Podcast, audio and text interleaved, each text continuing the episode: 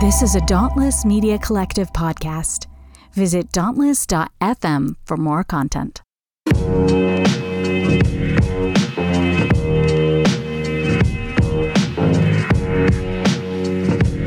We have enemies within our country. I think it's a combination of demonology and psyop. The citizens are going to rise up and become deputized. I have always supported President Trump. I, I like the way he talked. He reminded me of most men. Joe Biden last night in the debate, he's it's like he's not even a human being. Donald Trump and the MAGA Republicans representing extremism. Can you imagine repatriating all the black Americans that Pat just spoke about to Africa? Now, this is the evidence. You want me to make an act of faith, risking myself, my wife, my woman, my sister, my children, on some idealism which you assure me exists in America, which I have never seen.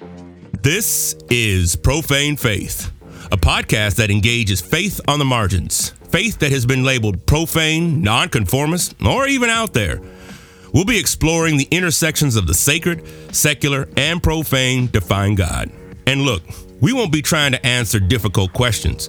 Rather, we'll be engaging them and asking better ones regarding faith, race, gender, and religion. I'll be your host, Daniel White Hodge.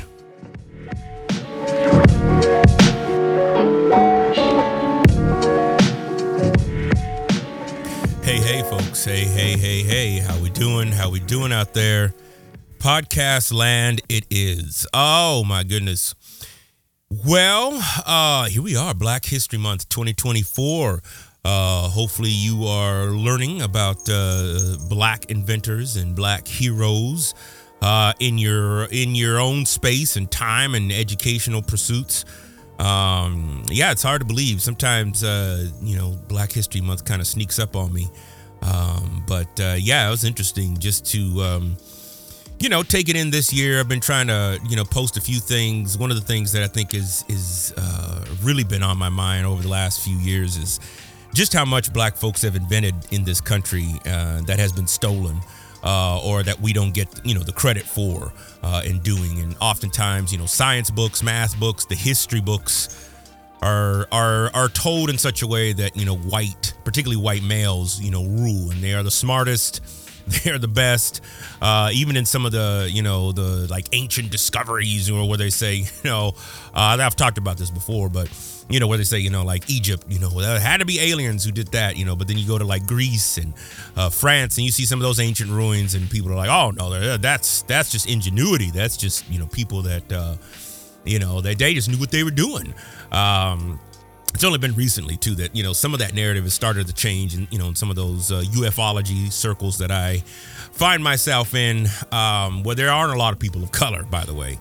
Um, but yeah so it it it is uh it, it's a good time to just kind of learn a little bit more about you know the impact that black people have had and just the struggle that black people have had uh, in the united states especially as it pertains to building wealth um, and building um, just infrastructure.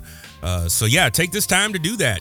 Um, at this week, I'm excited to have. I got a, a guest on, and uh, you know, I, one of the things I wanted to do here on the show was to just be able to provide different perspectives and different perspectives that aren't always gloom and doom. I realize my mo can be very pessimistic, very um, yeah, Eeyore, if you will. Uh, and yeah, I just don't want it to remain that way. I don't want to. I don't want to end up always having. You know, uh, I read an article this week in the Atlantic uh, by David Brooks, who's an interesting writer in and of himself. Uh, he tends to lean more center right um, and whatnot, but that's beside the point. But he was talking about just how sometimes on the left it can be the sign, the badge of of of, uh, of an insider, right? If you're you know really cynical, and I think there's a lot to be cynical about. Don't get me wrong. I, I'm not out here trying to tell you that. Um, you know, there's good things to be looking forward to because.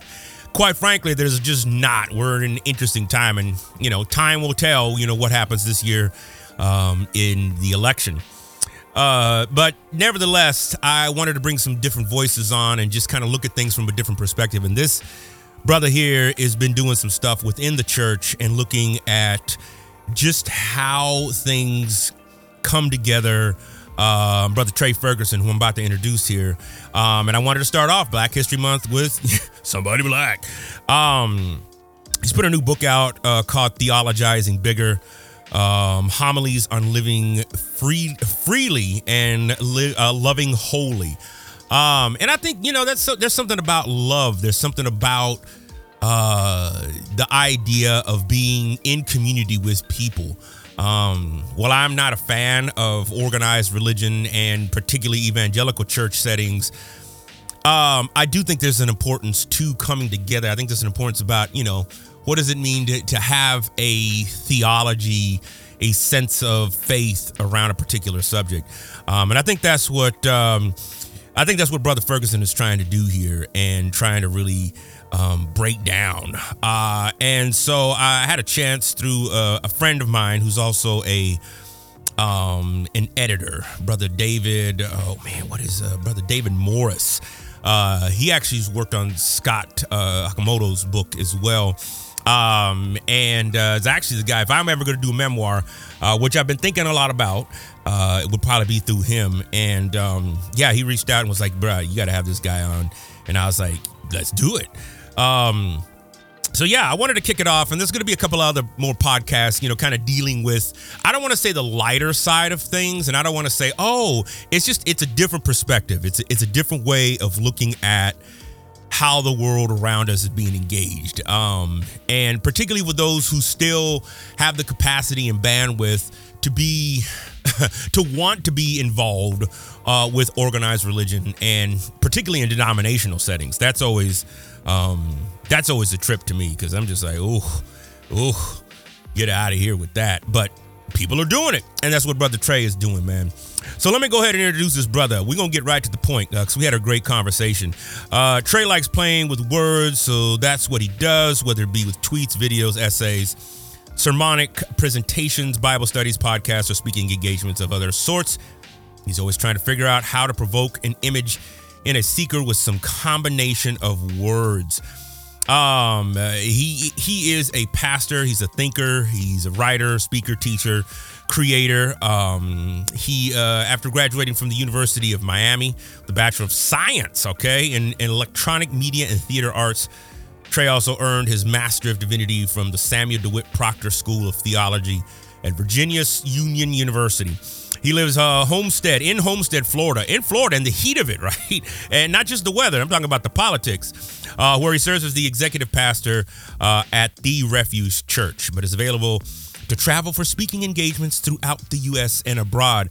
Um, I enjoyed my time talking with him, and particularly about his book and uh, how he's engaging life. So I wanted to pass that on here. So happy Black History Month. Uh, enjoy this conversation, fam.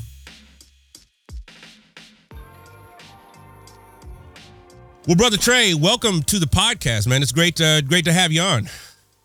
Yeah, it's great to be here, man. I appreciate you. Yes, sir. Yes, sir. Um, well, let's start off. It's a question I ask everybody. Uh, what what's what's gotten you into to your line of work, man? What has been happening from birth to now? I kind of stumbled into it.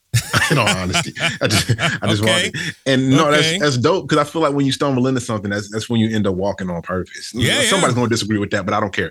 Uh, at the end of the day, uh, I, I, joked at one point, not not joke. This is a true to life story. That when I was little, I said I wanted to be a preacher, and then uh, my pastor at the time told me like, "Hey, okay, first step, read the Bible," and I was like, "Nah, I'm I'm gonna just be a fireman," um, you know. And I did right. the whole the whole church thing because that's where my mom took me. And in the moment, it became a question about whether or not I was going to church. Um, I stopped going to church. I was class clown and all sorts of stuff, working through whatever issues. Because my father died when I was pretty young. I was a freshman okay. in high school. You know. Okay. Um, acting out nothing too too crazy like yeah. i stayed out of jail um, but yeah. just just getting into things but there was always this undercurrent of the fact that when i talked people listened and um, at a certain juncture after going to college, meeting a, a, girl there who eventually became my wife. And unlike me, she didn't grow up in church, but she did um, have curiosity about religion. And she asked me to go to church. So I was in this place, this situation um, where I was attending the church pretty regularly. I like to go to Bible study because the pastor would allow us to ask questions afterwards and stuff, yeah. right? And the guy who was there um, in charge of the youth, he, he had moved away, and I was like, oh, somebody needs to hang out with these teenagers or whatever. Somebody needs to do that stuff, and um, so I kind of stepped into serving the youth ministry. And the more time I spent around the Bible and and feeding curiosities I had, the more interested I became. Mm-hmm. And that eventually turned to me leading Bible studies in front of adults sometimes, and then me preaching. And before you know it, man, I was like, yo, I, this, I feel like I'm doing what I'm supposed to be doing. Yeah, yeah. Yeah, no, man, that's what's up, man. That's what's up. Um, and so when you, I mean, when you start thinking about just church and where we're at right now, I ask this from from a lot of people, man. Where, where do you? I'm I'm gonna assume you are in a black environment, in black church type style, or multi ethnic, or where? What's what's what's like the context you in right now? We're black and multicultural. Okay. Um, multicultural, not meaning like like it's not like the Joel Osteen church where you got like all the white people and then the black people got a section. You know what I'm saying? Yeah. Like we're not one of them. When yeah. I say multicultural, I mean that like we're not all black Americans. So um, yeah. because I'm located in Miami, there are Haitian Americans, okay. people are Jamaican, Bahamian Americans, but uh, mostly black. There, there's a, a couple of like my wife is biracial, and her mother actually comes to church with us and everything. So that's that's our, our token white lady is my mother-in-law. Um, but other than that, yeah I'm, I'm, I'm, I stay in black people business. Yeah, no, no, no, man. That, that's, that's, that's what's up, man. And, I mean, and so how, I, in Miami, I, I didn't put all that together, man. Like, how is it, especially being in a state like Florida, uh, being black, trying to assert some sense of just your own identity, man, in a place like Florida. Um, yeah. uh, and I mean, what's what's that like? And then how does that, you know, still continue on? I mean, I guess what I'm really asking is how do you continue to develop church growth, church whatever, however you want to do it, leadership, discipleship, um, in an era where people are like, man, I don't, I don't know about church, man. I don't, mm-mm. you know what I'm saying? That's a great question, and I think for me, like I'm in this awkward position where I work in the church, right? Like what most people recognize as institutional church. At the same time, when I um, I want the church to be accountable for a whole lot of things, not just like in, of course, like we need to be more accountable for sexual abuse scandals and things of that nature, yeah, yeah, but yeah. also the role that the church at large has played in shaping the society that we now recognize, including the parts of society that that stink, truth be told, you know? Yeah. And so, like when people are like, "Oh, the church needs to do, we need to get rid of the church," I'll be like, "Yeah, I, I hear you." I really do. Um, and so a large part of that, when you talk about church growth and everything, is wrestling with and consistently re-examining what the church ought to be as opposed to what it has been. Because we talk about declining church numbers and everything, but when we look at the heyday, the peak of church attendance, right? When you're talking about the early to mid 20th century, like after a few great awakenings and everybody's identifying and everything like that, these are the institutions that shape the country that we have today. Mm-hmm. That's the institution that is primarily responsible for the decline in numbers because there was a failure in discipleship somewhere. You understand? And so for me, when we talk about church growth, I don't view numeric growth as an automatic bonus because the question becomes what are we discipling people into? What are we converting people into? And is that worth celebrating? And so for me, it has to be missional growth. Are are we helping people to look more like Jesus? Are we helping people to embody the love of God? And that's harder to quantify. You know, mm-hmm. if I yeah. if I talk about church growth in that way, it's like, well, how do you measure that? And the answer is like you really don't. You got to look at fruit after after a little bit. Like, are are we as a people and as a society trending in the right direction? Am I making sense when I say Yeah, yeah, yeah. No, no, no. I'm I'm following you. I'm following you. Yeah, no. It's I mean, it's a question I ask, particularly of folks who are, excuse me, who are in direct um, you know, line of work, you know, their work and profession is yeah. faith. I mean, you know, you a pastor, reverend, uh, you know, the clergy, and uh, I, and it's, it's the curiosity always just gets me. And you're right. I mean, I don't think quantifiable growth. I mean, I, I you know, that whole system and and and model, right? You know, looked at after, um, you know, the growth of CEO and Fortune 500 companies and whatnot. Yeah. Um but let me ask you this, man, and you know, in your own sense, man, how do you walk the line? Um, and I definitely, you know, like I said, we're gonna get into the book here, but I, I um, but how do you walk the line being black, a Christian, especially when you have brothers and and, and cats? I mean, I, I, am sure you've had these conversations with just you know folks from from around like man you know Christianity is the white man's religion man like how how Yeah. are you how are you you know and I like asking this particularly of black pastors and stuff so I feel like Yeah. I can ask you this it's like how do you deal with that environment because I mean that's something I've heard for easily the last 40 years of my life right it's like you know even Yeah. growing up you know it's like oh man you know religion is this Christianity is is you know is not wasn't wasn't designed and meant for uh, uh for black people there's an account that I follow on Instagram the name is Elijah Farrakhan, but I don't I don't think it's him. I think they put a whole bunch of videos together. I actually think it's probably somebody from Fox News who actually uh, put that whole count together. But um, they they put together some sermons from uh, um, from what's uh, brother man uh, Louis Farrakhan, and so um, yeah, I'd be curious, just you know, on on that note and and whatnot, and what what you've encountered. Maybe you haven't. I don't know if that makes sense. That was a long winded question. No, it's, it's cool. The, the second section of my book, right, like it's broken down into four parts. The Mhm. second part of the book is actually called "The White Man's Religion." Right? Okay. yeah, yeah. Well, that's right, and that's why I was like, Yeah. okay, well, let me Yeah. ask this brother. Yeah, because at the end of the day, when people say Christianity is the right man, the white man's religion, yes and and no, because I maintain that there is no Christianity. There are Christianities, right? Like at no point in the history of of the whole wide world of Christianity has there been unanimous uniformity in this thing. Like literally, we start seeing things break apart even within the New Testament right? Like there's a Paul faction, and Paul talks about, oh, some y'all say I follow Apollos, I follow. There's never been uniformity here, and so people have different opinions about how this story of Jesus ought to guide our communities, mm-hmm. right? And a large part of what we recognize or think of or imagine when we hear the word Christian, particularly here in the West, in the United States, is is white people stuff, right? like, yeah. Because we got to understand that when we talk about religion, we're not always talking about creeds or belief. Like from a sociological standpoint, what you believe is almost entirely irrelevant to religion. Like the beliefs are secondary to what religion is. Religion is about how a society orients itself, what stories and signs and symbols it ascribes importance to.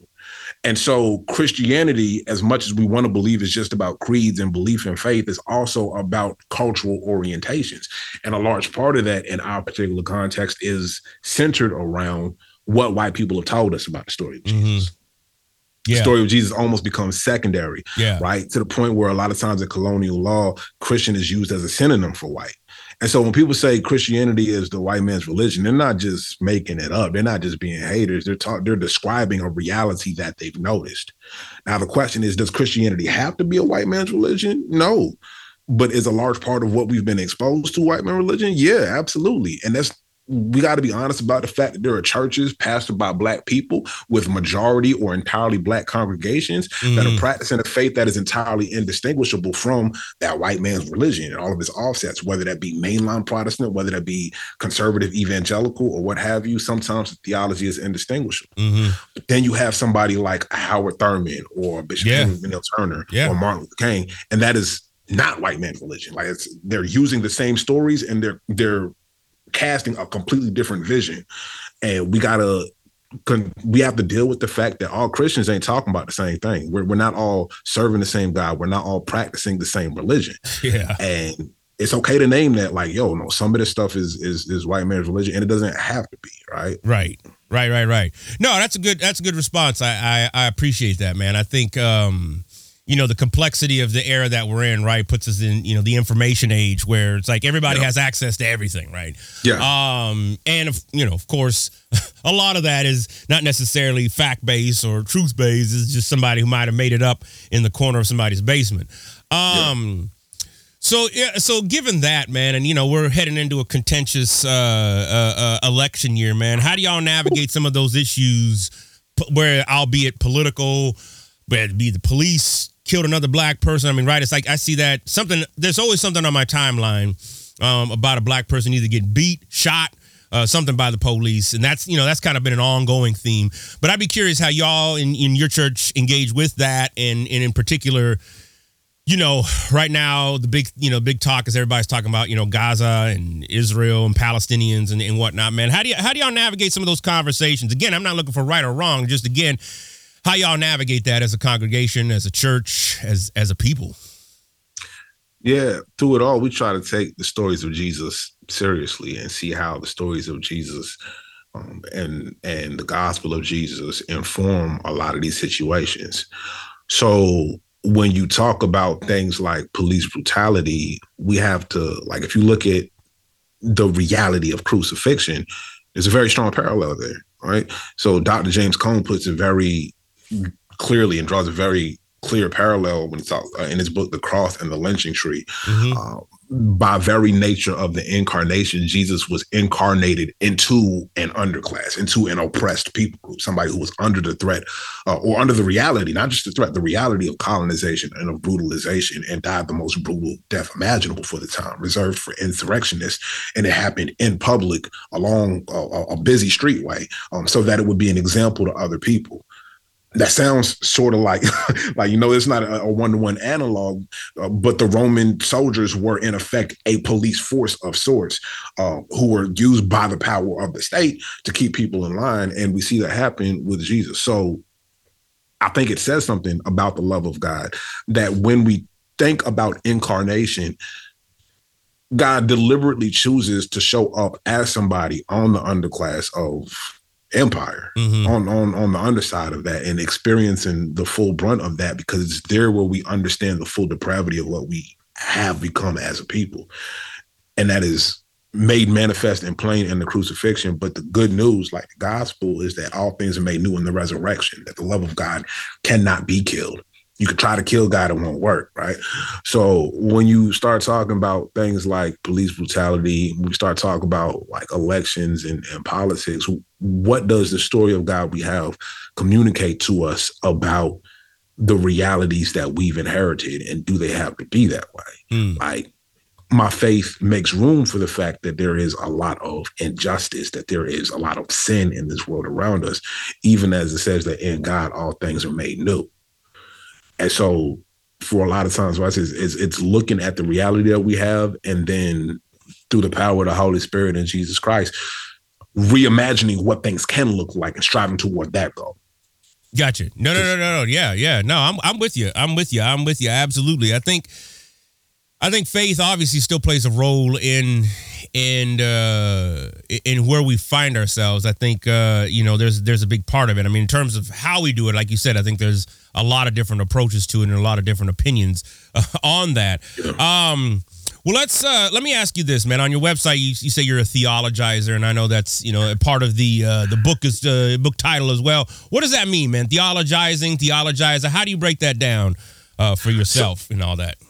Theologizing is thinking thoughts about God, man. That's just, that's what it is for me. It's it's really wrestling with the the assumptions that we have about the supernatural, the divine, and everything, and then charting the course for what that looks like. Because at the end of the day, what we have to wrestle with is the fact that what we think and believe about God is largely constrained by our imagination, right? Like we can't see God physically. We can't find tangible hardcore evidence of God. And so the things that we believe about God mostly happen in our heads and, and in sharing those thoughts within community. And I call that process of, of constructing this this idea of God, taking these these inputs, whether that be theology, tradition, experience, whatever, um, taking all those inputs and what God looks like in your head. I call that process theologizing. Mm. Um, right.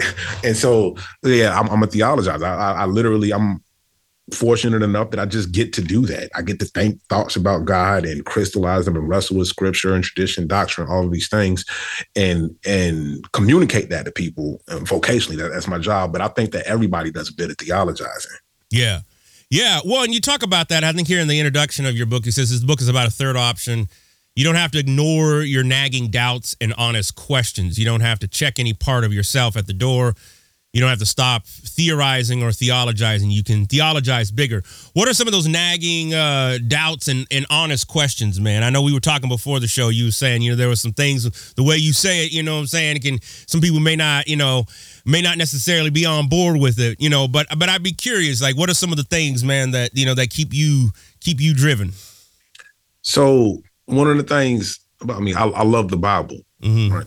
And I hear that and lots of people think and feel different things when they hear me say that sentence. People think that, that means that I view the Bible as this textbook that is completely accurate historically and scientifically and all of these things. And I, I don't believe that to be the case, right? Mm-hmm. Um, and I, I, don't think there's any reason to to to view that other than the fact that at some point in history somebody decided that, that was going to be the case and that becomes doctrine and orthodoxy for some people. Yeah. And there's all the people who like no it doesn't really make a ton of sense. So i'm not saying that there's no truth in the bible or that even there's no such thing as historical like fact to be found in the bible. What i'm saying is that's not how this thing is designed to work. And so when it comes to like we can theologize bigger, we can acknowledge that Bible itself means book. It, it's talking about a library. It's a collection of different things. There are different theological claims being made in the Bible. There's different theological agendas going on in the Bible. And to take a a verse from a letter that is in the Bible that says that all scripture is God breathed and is used for training in righteousness and everything, and act as though that that is referring to this entire canon when that's not even how this thing is composed and everything. I think that's kind of irresponsible. Um, I think it's constrained the way that we view a lot of these things. And so even then, if we view the Bible as the foundation for our faith, what we believe about the Bible uh, will determine how we engage that faith a lot of times. Mm-hmm. And I don't think that we are setting people up to think about this seriously uh, when we force this collection of text to perform things that it is not supposed to perform for us right? And so acknowledging what things are, I believe, is key and central to helping us build beautiful things on the truths that we get from them. Yeah. Yeah. So that's just like one example in in the book and and and in like just in general how I think about things. Telling the truth about what things are will help us to build on those truths. And sometimes the stories that we spin about certain things and and the facts that we accept, the facts that we create and then accept about them, are um, are limiting. Mm-hmm. Yeah. Well, I like what you said here. I think it's uh, even at the beginning of the of the book. It says, "I did not feel." Welcome where I could not bring my questions. My questions are a part of me. I think I got it from my father, who never met a convention or expectation he wasn't willing to question. Uh, he was known for carrying a notebook full of graphing paper around where he tried to figure out some things, uh, or where he tried to to figure some things out and architect new things where the current things didn't make sense to him. Um, how important are questions? And and with that, what are the challenging things that people shy away from? when it comes to questions, especially the difficult ones? Yeah, questions are very important because questions are one of, if not the main tool in accountability, mm-hmm. right? Um, and accountability is what holds communities together, even when you're in community with God. Like there's this idea that we can't question God. And I don't know exactly where that comes from. Some people point to Job and everything. I'm like, well, even though Job questioned God, God doesn't curse him for that. He explains to Job, yo, some of the stuff you're not going to get because you don't see things the way I do. But then Job gets blessed for that, right? Yeah. And wrestling with God, Jacob gets a new name. He's Israel. And so when we sit there and act like questions are indicative of a lack of faith or that questions are something that take us apart from from being strong in God, then what we're doing is demanding that people cut off a part of themselves mm. that God put there, right? like they're they're denying themselves in a way that is not biblical, right? People point to the, the, fact that, oh, we have to deny ourselves daily. We're talking about fleshly desires. We're talking about the things that we've been trained by the world, like greed and stuff. We deny that. The questions that those are God given. There's not there's nothing wrong about that, right? And so when we have cultures that do not celebrate the questioners among us. What we are creating is drones. We are dehumanizing people in a way. And and making them bifurcate themselves. And so for me, a lot of times re-engaging that self, the, the curiosity that we've been given, right? Yeah. So when Jesus says that the kingdom belongs to such as these and talking about children, when Jesus says you must be born born again, the thing that children have in common is that they'll ask questions all day. Why? Why? Why? yeah. Why? Like yeah. my, my son went through the why phase at four years old. And I it was very, very annoying. And at some point, like we try to shame kids out of that, like, oh, stop, just do it. But no, that, that that's a good thing. Yeah. It's in those questions that we not only um, hold people accountable and learn more about them, but we ask people questions when we want to learn more about them. We ask people questions when when you begin dating somebody or a love interest. You ask questions to find out who you're dealing with. Yeah. So every time we try to divorce like the questions, you, you have to ask, what are we doing to community when that happens? And is this actually good? Yeah, no, I oh I love it. I mean, I I you know I've built most of my career around questions and doubt and and you know and you know interrogation. I mean, as a researcher, right? It's like I think we yeah. have to interrogate certain things. Um, in chapter four of your book, man, you talk about there is an arc in Kentucky, and I, I like the, you know what I'm saying. Um, yeah. Talk a little bit about that, man. Like, what was you know you start off with wait for the facts in quotations, man. What was what was going on for you for this chapter, man?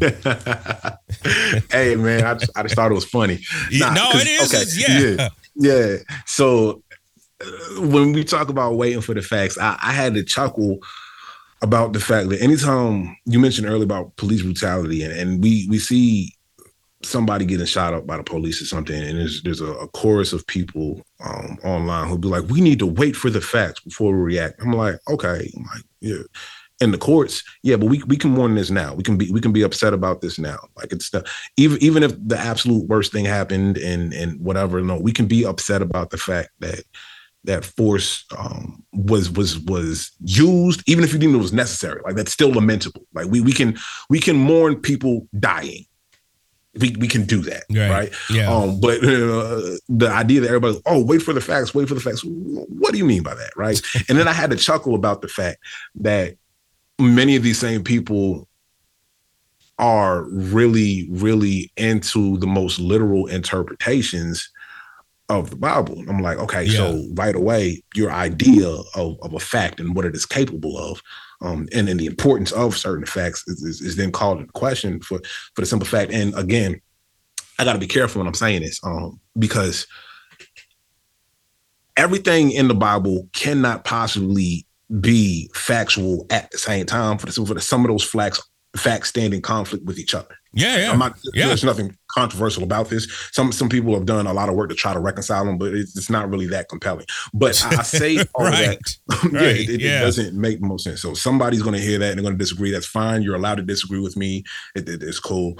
Um, but when I talk about the ark in Kentucky, I'm captivated by the fact not only that this ark exists, but that if you go to the website of of Answers in Genesis, which is the the company behind this ark, that they say that they are an apologetics organization um, to help people defend the Christian faith. Mm-hmm. Like that ark there is to help people defend the Christian faith. And what I find so fascinating is that the Christian faith is told in the person and story of Jesus, who does not have a lot to say about the ark that is a part of the, the, the, story of the people of Israel, yeah. and we get to read those and everything. But my faith is not in the ark. My faith is in the finished work of a man who loved the world enough to fight to the point where he was killed by the police, right? Like yeah. that, that's where my faith exists. And so the idea that me going to a replica of the ark in the middle of Kentucky or it's not the middle, it's the edge of Kentucky. It's, it's close to like Ohio or something, I think. But um, yeah. the idea that that is going to strengthen my faith based on the facts that we discover there, like it's interesting to me that sometimes we are swayed by what a fact is, and at other times, no, we need to wait for more of those, right? Um, I, I, found that an interesting juxtaposition, and, and that's how that chapter came out. No, I like that. No, that that's that's what's up, man. I mean, I think I mean, I always encourage people, like, you know, whether you agree or disagree, man, you got to go down and, and take a look at just the, the monstrosity of, of that whole area down there, man. I mean, the Jesus camps, the, the lions, the, the ark. I mean, I think there's something to be said. I mean, just kind of this interesting mixture of capitalism, religion, and piety. Um, well, let me ask this, man, because I think I think you're on to something. I mean, and as you get into the book, uh, some of the questions that David and I'd be curious to know how you uh, you got in contact with brother David. David Morris uh, is a mutual friend. He's uh, the editor, right, of your book. The the publisher. He's, he's the publisher. Yeah, yeah, yeah, yeah, yeah. Um, he also did some of the editing for, it, but yeah, he's the, he's the publisher over at Lake Drive Books. Yes, sir. Yes, yes, yes, yes. Um, so you know, some of the questions he brought up, I thought were were really interesting, and I'd be be curious to get your take. The first one was like, why or how can we unlearn the ways that race has shaped our faith? I'd be curious how that one um, plays out for you there. Yeah, for me, a lot of times it comes to again wrestling with what the Bible is. I had um, a professor in seminary who once described the Bible as an account of losers. Right? Okay. Okay. Yeah. We, yeah. when we wrestle with the fact that every single book was compiled or composed by somebody who was either under the direct threat of exile, under the reality of exile, or experiencing colonization in the moment. Every single book, like the books of Moses, were compiled by people dealing with or heading into or out of the Babylonian exile. Right. Like that is the context behind the compilation of this book, the right to self-definition under the, the power of empire, whether that empire be the Babylonians or the Assyrians or the Persians or the Medes or the Greeks or the Romans. Like that is what is coloring the compilation of these books that we recognize as the Bible. People are wrestling with how is God going to show up in our situation? And do we have the right to worship God as we see fit? Do we have the right to define ourselves as a people? All right at some point in time, I can point to the point in time. Like, I'm, I'm, gonna say it was the Constantinian shift or whatever, right? Yeah, Around yeah. the time that it becomes a state religion of Rome, Mhm. it turns into something different. Where now it is the expression, the cultural expression of the people in charge. It is the cultural expression of empire. And when we wrestle with the fact that everybody, including all of the the first believers that we're looking at in the New Testament, were experiencing colonization from the underside. Uh, and somehow that gets flipped as it gets adopted in in a religion, a new religion that's almost foreign to the ones within the pages of that book. Um, the social location of how we're interpreting and applying these stories changes, and so the question that we have to consistently ask ourselves is what have we lost in institutionalizing Christianity the way that we have? Like, what interpretive lenses have we lost?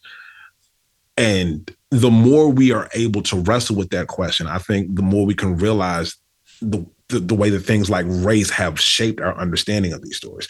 Because when the interpretation that has been handed down to us from people who have never known what exile or empire or colonization was like the underside of that when their interpretations become the dominant ones we have to recognize there are some things that we just won't see right mm-hmm. like if i were to take you down the road of liberation theology and and and tell you how this strikes me as a black person reading all of this stuff and you've never experienced life as a black person a lot of that stuff is going to sound new to you so the inverse has to be true. That if you have never experienced like the the the, the underside, or it, there there are certain things about our interpretations we're just going to miss. And when we become aware of that fact, um, I think we could do a lot towards what they, a lot of times they call it decolonizing the, the Yeah. mind or decolonizing theology. We undergo that process when we become aware of of the shift. That no, these stories belong to a people who operated, or I'm sorry, who existed in a very different social location than we do.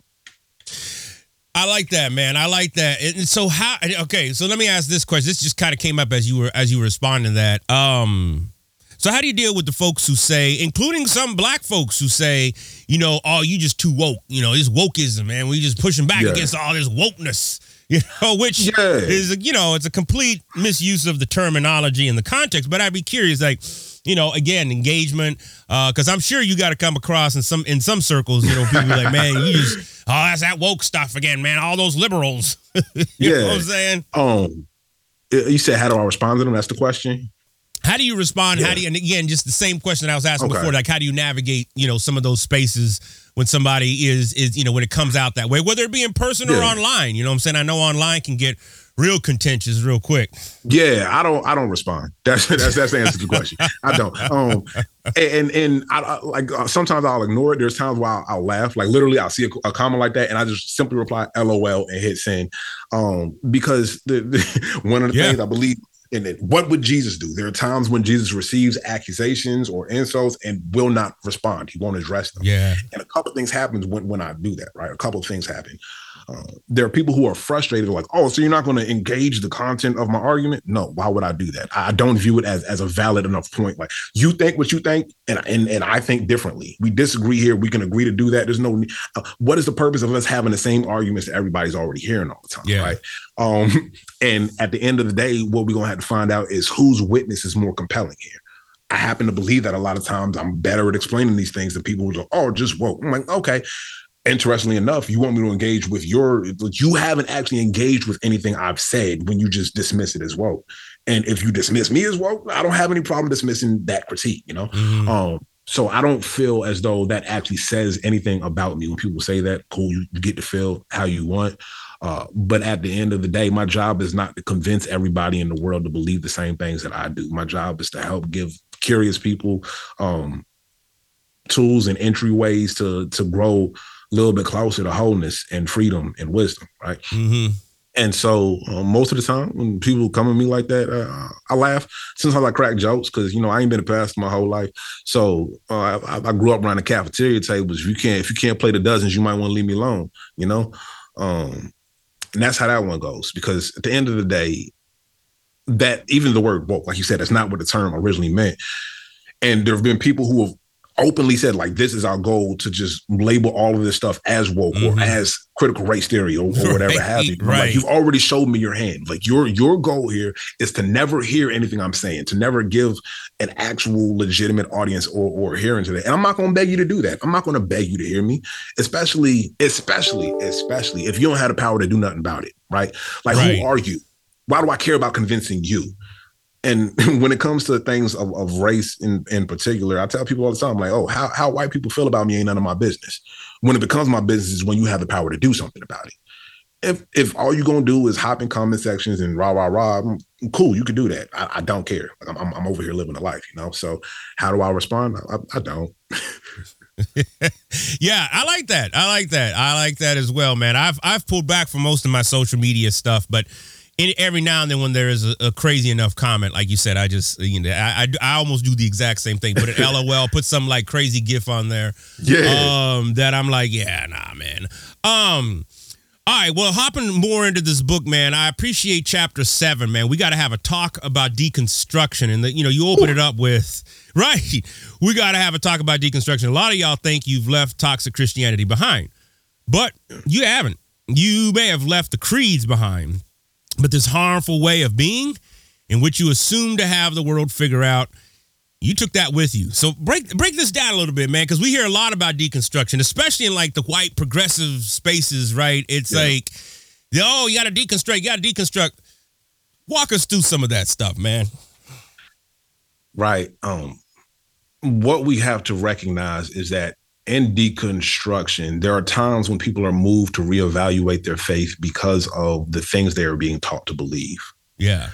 But there are also times when people are taught to reevaluate their faith because of the behavior of people who taught them to believe these things, right? Mm. Like when, like, whoa, that doesn't seem good. If that's not good, then what about these teachings, right? And it's primarily that second group of people who like are just now waking up to the racism in their traditions or just mm-hmm. now waking up to the homophobia or the repression or whatever spiritual bondage that that comes like they're just now waking up to that and then reevaluating things um, there is a degree to which they they're hesitant or they struggle to navigate this world without the need for certainty on things right becoming less certain about things that they were once sold as certain is discombobulating. Mm-hmm. So they leave faith behind. And then a lot of times what ends up happening is they'll take that same need or requirement for certainty into the new spaces they occupy. So people who are most involved in campus ministry and, and most involved in the witnessing to people will then go after their deconstruction journey, if they deconvert or whatever, and start a podcast because they still have to be converted people all the time. Right. Yeah, yeah, yeah.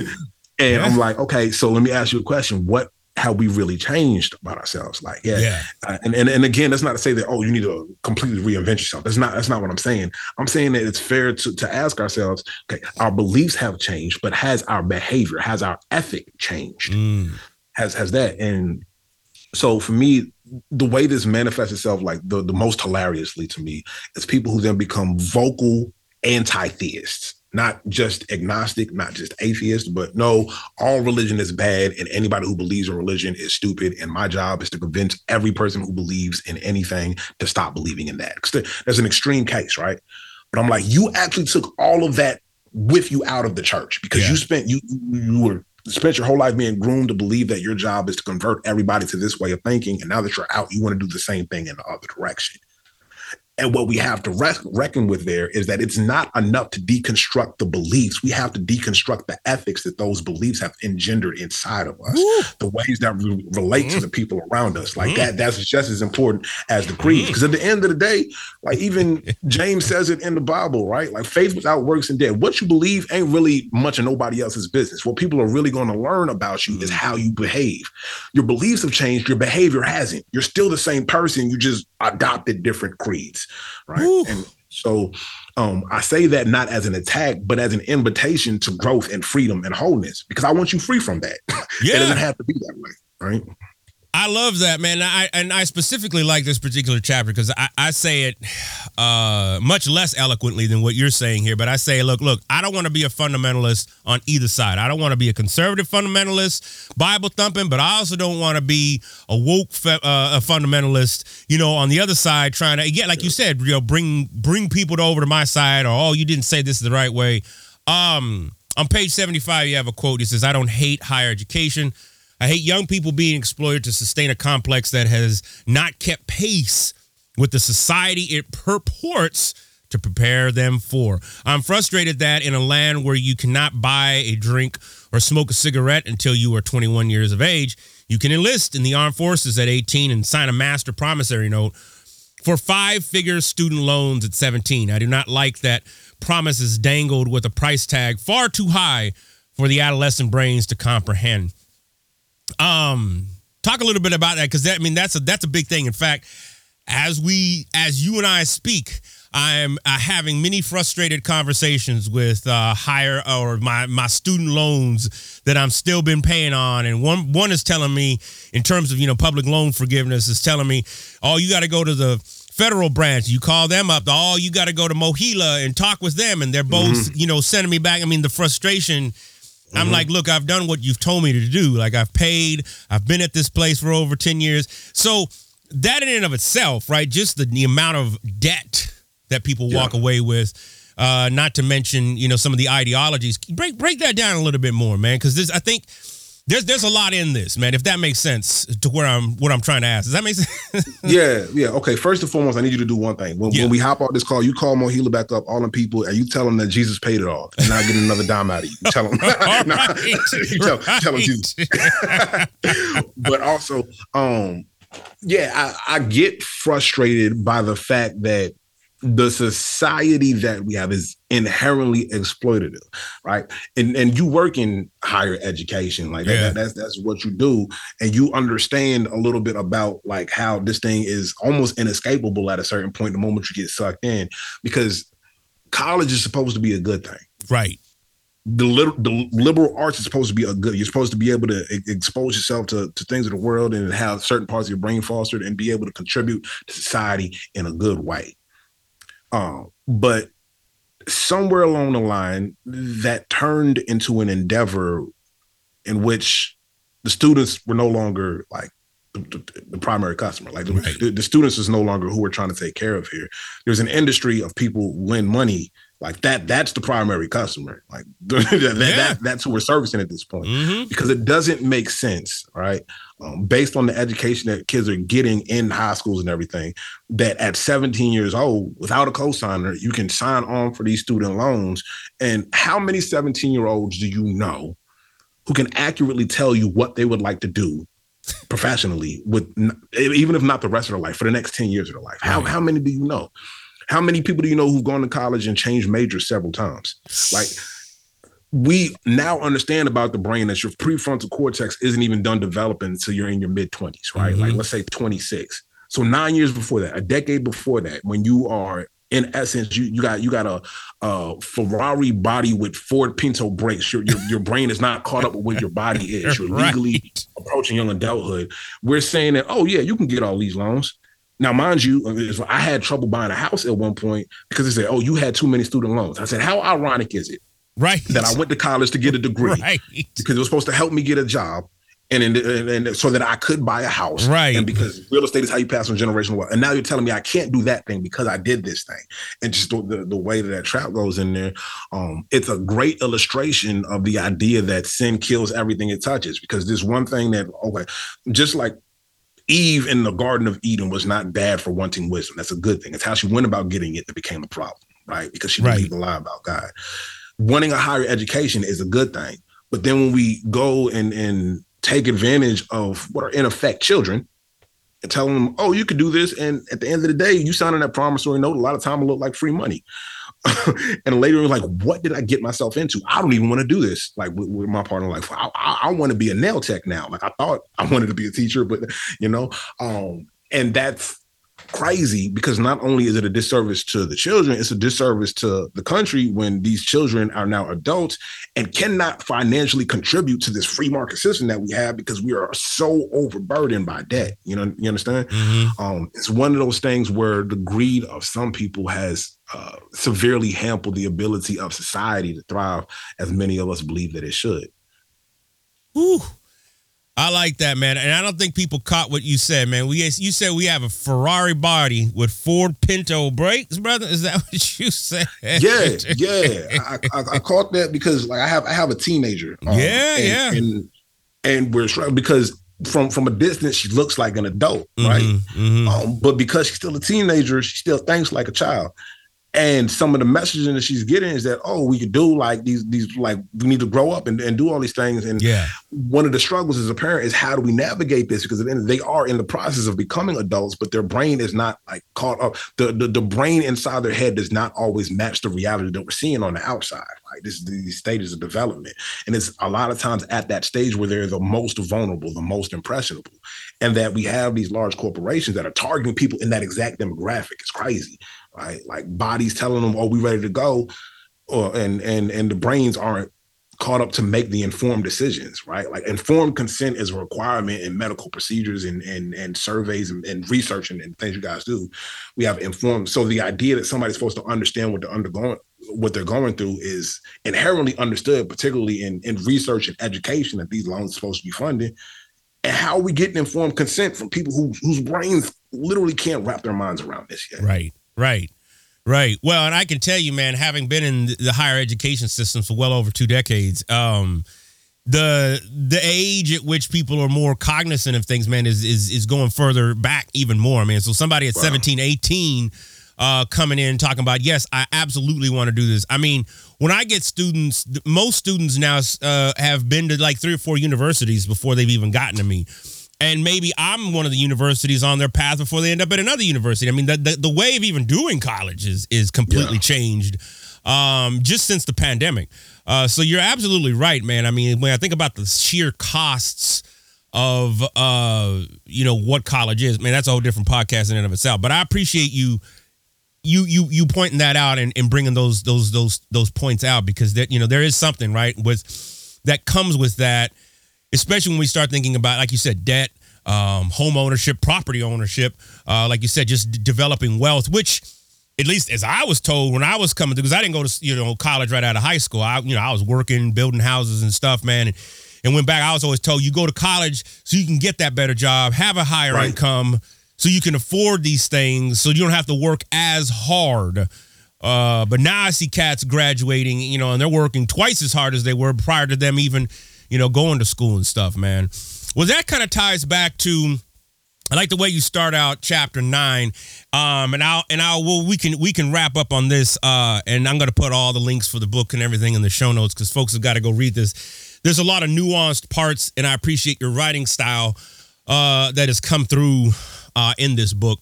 But chapter nine says the church got to pick one: the American dream, preached by Democrats and Republicans alike, uh, and the age to come, as preached by Jesus and his disciples, are two distinct, diametrically opposed ways of being. You cannot strive for both at the same time. The church got to pick one or pick which one we are preaching. Talk a little bit about that, man. yeah, at the end of the day, we got to recognize that Christianity. Okay, no, I don't want to say that because, like I said, there is no Christianity. There are Christianities. So Christianity is completely compatible with the American way. Yeah. But the way, as it, as it was originally called, the way, right, like following Jesus, does not at all comport with what we value as the American way. It's completely and entirely incompatible. So when Jesus says things like it is harder for a, uh, it is easier for a camel to go through the eye of a needle than for a rich man to enter the kingdom of heaven. Right. Um, one of the things about the American dream, even when we talked about this now, or oh, you go to college so that you can get the good job, and it's easier for you to build wealth and everything. That's incompatible with what Jesus is saying in that moment. And what we value, the things that we ascribe significance and virtue to in in America, like as a nation, particularly when we think about the economic system that we support, the, the idea of the free market, the, the magic hand of the market is in its in and of itself almost a theological concept that that a market is something that can exist in a vacuum and determine these out like we're ascribing these these supernatural powers to to a market and everything. And no that's that's incompatible with what Jesus says about the way of love because love is giving. Like love love gives. Love takes like it absorbs the worst that we have to give and it and it gives commitment to the best people right? Mm-hmm. so i end the book talking about how love or I define love as the commitment to wholeness. And it's hard to do that while being an American the way that we are trained to be Americans, like what, what it means to, to pursue the American American dream, we we have to pick between the two. And there are times when the church seems to try to straddle this line, right? When you go to the church and it has an American flag in the pulpit, and we we want to be good Americans, and we'll read Romans 13, which despite it being a passage written to a mixed congregation of Roman and Roman Gentiles and Jewish people and how they want to govern their community. For some reason, they take that one chapter and assume it's talking about civil governments, mm-hmm. which doesn't make any sense.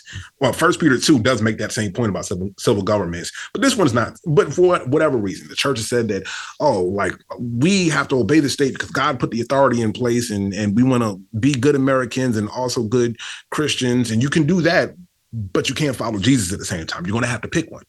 Mm. You're gonna have to pick one. Yeah. Um. Yeah. And and and for me, that that's a lot of what this comes down to, um, because if discipleship is something to be taken seriously, if if trying to look more like Jesus is going to be taken seriously, then yeah, we got to understand that uh, it's going to put us at odds, right? There's people who talk about this concept of being politically homeless. A lot of times they say that and, and they're describing some sort of centrism um, and centrism, I would argue, is something that uh, Jesus is very much not, right? Like Jesus talks about spitting out the lukewarm, I'd rather you be hot or cold.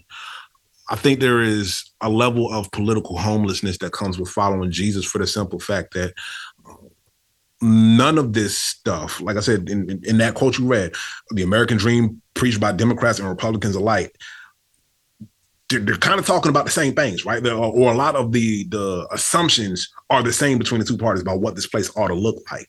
And if you're going to follow Jesus, some of that stuff you have to look at look at and, and say like, no, this is not the way. This is not what heaven looks like. This is not what love looks like. This is not mm. what it mm. looks like to show up in the best way uh, for our neighbors. This is not what it looks like to love our neighbor or love ourselves. And if that's the case, then we can't love God while we're doing this. And so, yeah, my my my argument here is that if the church is going to walk in integrity, we're gonna have to pick one of them two. It can't be both. Yeah, yeah. No, I I I think there's uh yeah, there's an argument to be made, you know, in regards to that. I think uh there you know, there's a lot to be said in and around that, uh, especially, you know, when we see um you know churches that are huge and large and you know and i mean people have been talking about this for a long time you know it's like how can somebody own a multi-million dollar home and you know uh yeah. you, you know what i'm saying? I mean so I, there there are those components to that and and you know we can laugh at it we can kind of snicker at it but the reality of it is is that somebody's still giving tithes to some of these people um, that are on television and somebody's still you know putting that money in. So clearly you know they're they're still striking a nerve on on some level. And you know that's yeah that's that's always concerning to me especially when you start when you start seeing the political landscape of where we find ourselves uh, in this country. Um, yeah because the, the, the oh my bad. No no no go ahead. Yeah what that does right and i'm not here to like hate on pastors who who are rich or, or anything the sort. That's not what i'm doing here. But when the person who like the people that we keep seeing are, are, are the rich ones. And I want to be clear in saying that is not the majority of pastors. Like, well, I, I work in ministry full time, and let me tell you, Jesus does not pay like that. I'm, I'm out here struggling. That's why, that's why I got this book out here right now. You understand? Yeah. Like, um, and, and I can't count on too much money from that either. But at the same time, when that is looked at and celebrated as what a faithful Christian looks like that is actually impacting what Christians refers to as discipleship, what the goal is, right? So the question is, do we want to look like the dude with the, the multi-million dollar house, whatever, or do we want to look like Jesus? Which Yeah. one is it? Yeah. You have, you have to pick one. Because the, the dude in the multi-million dollar house is a great American, like he's living the American dream, but that's not what Jesus called us to. Foxes have dens, birds have nests, but the Son of Man has nowhere to lay his head. Is, is, is the story of Jesus. You have to pick one. It can't be both. Yeah. Yeah. Man, folks, uh, I've been talking with Trey Ferguson. The book is Theologizing Bigger Homilies on Living Freely and Loving Holy. Um, real quick, man, what are some takeaways that you would love people to get from this as they're thinking about, you know, hey, there's this book, let me go check it out? Yeah, I just want to let you know that whatever tradition that you may have inherited directly or indirectly, whether you was dragged to church every day as a child, uh, whether you were culturally Christian, and wh- wherever you find yourself, um, that the God of that tradition, or the God beyond that tradition, even, uh, is capable of leading you to a healthy and holy and and and and, and holistic place even if that tradition did you well, that the God beyond that tradition can call you like even further beyond that, right? And so the subtitle "Living Freely and Loving Holy" is the idea of what constraints have been put on our imaginations of God that have not served us well, and will we be bold enough to give ourselves permission to travel beyond them constraints Mm. and see where God might lead us, right?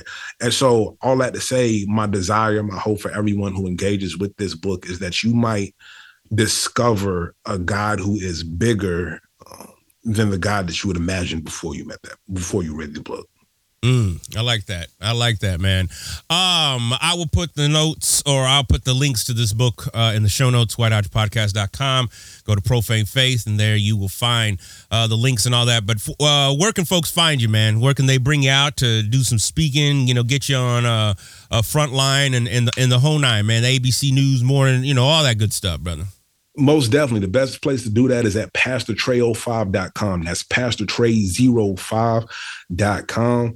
You can find me on all the socials at the same handle, um, except on Facebook. It's real Pastor Trey 05. I think. I don't know, but the link there is also at pastortrey05.com. you can subscribe to the Sunday Move newsletter at pastortrey05.com. Everything I got can be found over at pastortrey05.com, including pre-order links for Theologizing Bigger and all that stuff. Excellent, excellent. And as always, um, again, I put these all in the show notes. And you have a podcast as well, yes? I got two of them. Yeah. Oh, tell Yeah, me, let's plug them up, man. Let's what you got. Yeah, you can find this on uh, Three Black Men, uh, Theology, Culture, and the World Around Us. I host Okay. that with my brothers Sam Gay and Rob Monson. Um, and then also the New Living Translation, Bonafide Bible Talk with yours truly, Pastor Trey. Uh, break down the scriptures a little bit, little bite-sized chunks, 15 minutes, 18 minutes. I think the longest episode of that has been 18 minutes. And, uh, Okay. Get in, get out. We do that thing. Uh, that's great, man. Yeah, that's great. Some of my introductions are, are 18 minutes alone, so that's that's great. You can get in and out by then, man. Um, that's awesome, and I'm assuming they're on all the platforms. All of them, wherever you listen to your podcast, you can find us at. Excellent. And again, I'll put these all in the show notes. Uh, get some uh, some some publications on, get some follows and likes and everything. Man, brother Trey, thank you so much for taking the time um, and talking to us uh, about your new book, the work that you're doing uh, in your part of the world, man. I appreciate you. Now I appreciate you right back, man. God gonna bless your socks off. I heard that. I'll take them socks off too, man. Hey everyone, I'm Jessica from the Leaving the Village podcast. I wanted to take a moment to say thank you for tuning into this show. We're so grateful that you've decided to spend your time with us. Seriously, Dan, Gail, Kathleen, Nate, Scott, and the rest of us here at the Dauntless Media Collective couldn't produce content like the show you're listening to without your support. I'd also like to invite you even further into the conversation. Right now, there are some great discussions happening over in the Dauntless Media Collective Discord server. If you're interested in chatting with other folks who are deconstructing and decolonizing the oppressive traditions they came from, please feel free to hop onto the server. If you don't know what Discord is, it's a place where communities can gather online for chatting on a wide variety of topics. In our Discord server, we have channels devoted to general deconstruction conversations, some meme sharing, therapeutic venting about whatever religious bullshit you're currently dealing with, and even a channel specifically devoted to talking about the latest episode of the podcast you're listening to right now. I hope you'll join us. You can log in directly to the Dauntless server by clicking on the link in the show notes or heading to dauntless.fm and clicking on the link in the top banner. See you there.